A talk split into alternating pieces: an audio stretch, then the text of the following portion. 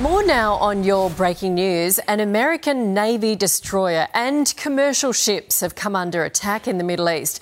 According to the Pentagon, the vessels, including the USS Carney, have been fired upon in the Red Sea. Yemen's Houthi rebels have claimed the attacks on the two commercial ships they say are linked to Israel, but have not acknowledged targeting the US Navy vessel.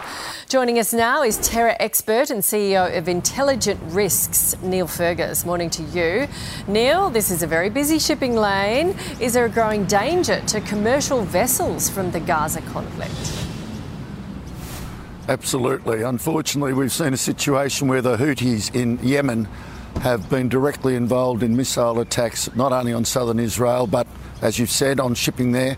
And um, that, that has wider repercussions well outside the theatre of this conflict for, for international trade. So, what about commercial, um, you know, cruise ships, and what about in other parts of the world? Uh, look, we've had a number of incidents in that particular area, and I think we're getting to the point where there's likely to be coordinated international action. Uh, it's just not possible for international trade to work in, in the way that everybody expects with these types of military interventions or terrorist attacks in that part of the world. Okay, moving on. There are growing fears of Islamist terror attacks in France after this random stabbing by a man wielding a, a, hammer and a knife. It happened near the Eiffel Tower. This attacker told police he was upset over the situation in Gaza. Is this a sign that the, the war is spilling over to other parts of the world?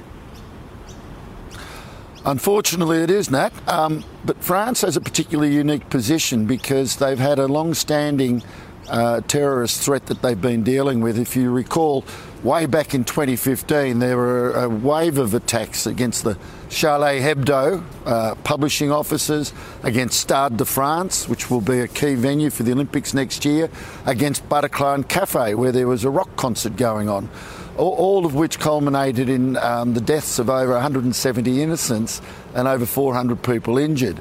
As a consequence of those wave of attacks which were perpetrated by ISIS and Al Qaeda, um, the French actually have a radicalised warning list for national security agencies that has over 8,000 people, French residents, on it, including the individual you referred to, Nat, who is alleged to have perpetrated this horrible attack at the Eiffel Tower.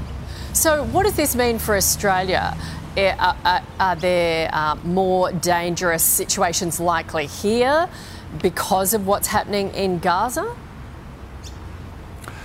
Uh, regrettably, these abhorrent images that we're, we're, all seeing, and it's in the public interest to show them, yeah. uh, are inflaming tensions within the communities. Obviously, a, a, great many of the Palestinian citizens in Australia are deeply affect, affected by the images of the um, explosions, the, the, the ruined uh, landscape in Gaza, and of course, equally our Jewish community have been aghast at the at the genocide, the massacre that occurred in southern Israel, and also some of the anti-Semitic behaviours that have been going on since then. So, in terms of our multicultural uh, situation, it's important that everybody tries to take a breath and realise that this horrible conflict uh, is something we don't want to have significant implications here in terms of our security landscape. Yep, that is for sure. Neil Fergus, thank you very much for your time this morning. Here's Sheva.